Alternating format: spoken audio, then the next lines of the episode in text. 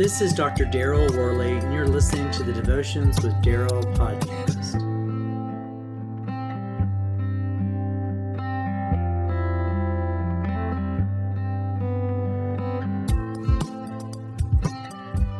The king turned around and blessed the entire congregation of Israel while they were standing. He said, May the Lord God of Israel be praised he spoke directly to my father David, and he has fulfilled the per- promise by his power. He said, Since the day I brought my people Israel out of Egypt, I have not chosen a city to build a temple in among any of the tribes of Israel, so that my name would be there. But I have chosen David to rule my people Israel. It was in the desire of my father David to build a temple for the name of Yahweh, the God of Israel. But the Lord said to my father David, since it was your desire to build a temple for my name, you have done well to have this desire.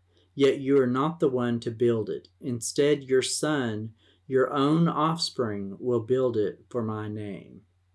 The Lord has fulfilled what he promised. I have taken the place of my father David, and I sit on the throne of Israel as the Lord promised. I have built the temple for the name of Yahweh, the God of Israel.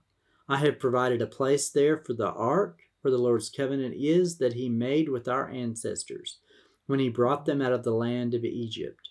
That's 1 Kings chapter 8 verses 14 to 21. In this passage, Solomon tells it like it is, really, possibly inserting himself a little too much into the story, making a bigger deal about his role in all of it. Regardless, though, his account really is honest. He may be out of line, but at the same time, he's right.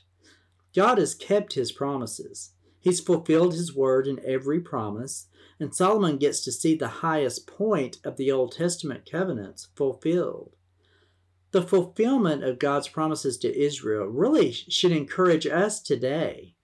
And Solomon gets to and and I realized that God spoke to David and laid out to him that his son would build the temple, Solomon. God would see to it. Even though David's desire was to do it for the Lord, the Son would bring the fulfillment of God's word. Solomon knew his place in the story. He knew he was the promised son to David. He knew it was his job to build that temple.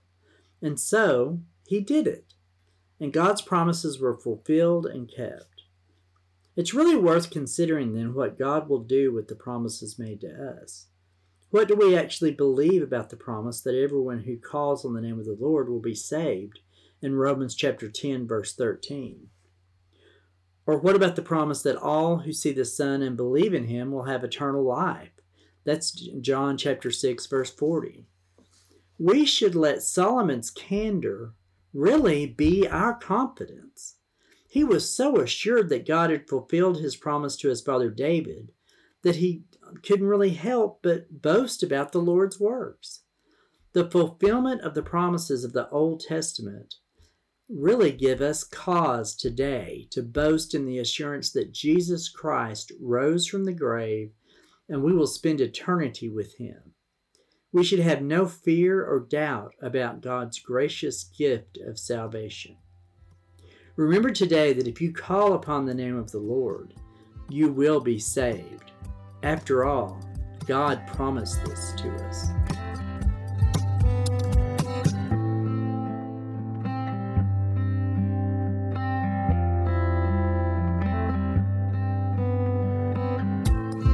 God be with you till we meet again. Until next time, this is Dr. Daryl Worley praying that you have a blessed day filled with the richest blessings